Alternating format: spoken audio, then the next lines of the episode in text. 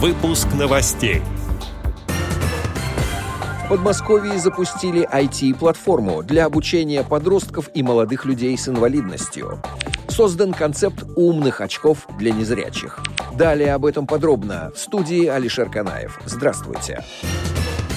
Белорусские разработчики создали концепт и архитектуру умного ассистента для незрячих людей. Тили, сообщает интернет-портал Smart Press. Сейчас идет голосование, по результатам которого проект может получить финансирование. Тили – это легкие и беспроводные очки, которыми можно управлять с помощью беспроводного портативного контроллера или набора голосовых команд. Он разработан для слабовидящих и слепых, чтобы сделать мир для них более доступным, предоставить больший доступ к информации и общению. Устройство оценивает окружающую среду с помощью камер RGB, тепловизионной инфракрасной камеры и ультразвуковых датчиков, обеспечивает обработку данных с помощью компьютерного зрения и машинного обучения. Звуком или вибрацией Тили информирует пользователя об объектах. Голосовые команды обрабатываются стереомикрофонами. Возможности устройства следующие. Точечная и внутренняя навигация, уличная GPS-навигация, предупреждение об опасности, обследование местности, голосовой помощник, экстренный вызов. Устройство названо в честь Матильды Тили Астон, писательницы и учителя, которая много лет отстаивала права людей с ослабленным зрением.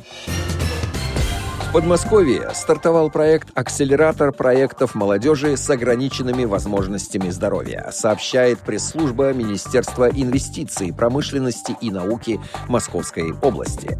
Участники проекта «Подростки и молодые люди с инвалидностью» в возрасте от 14 до 24 лет смогут получить навыки предпринимательства и проектного управления.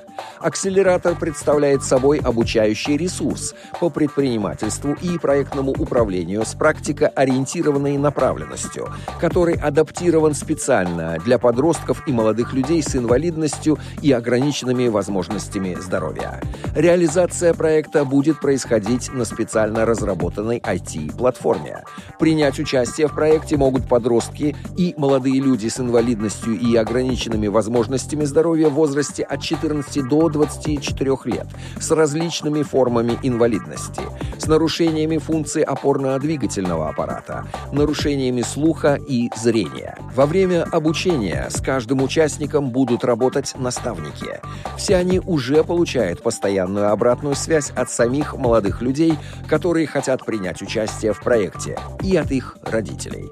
Отдел новостей «Радиовоз» приглашает к сотрудничеству региональной организации. Наш адрес новости собака радиовоз.ру. В студии был Алишер Канаев. До встречи на «Радиовоз».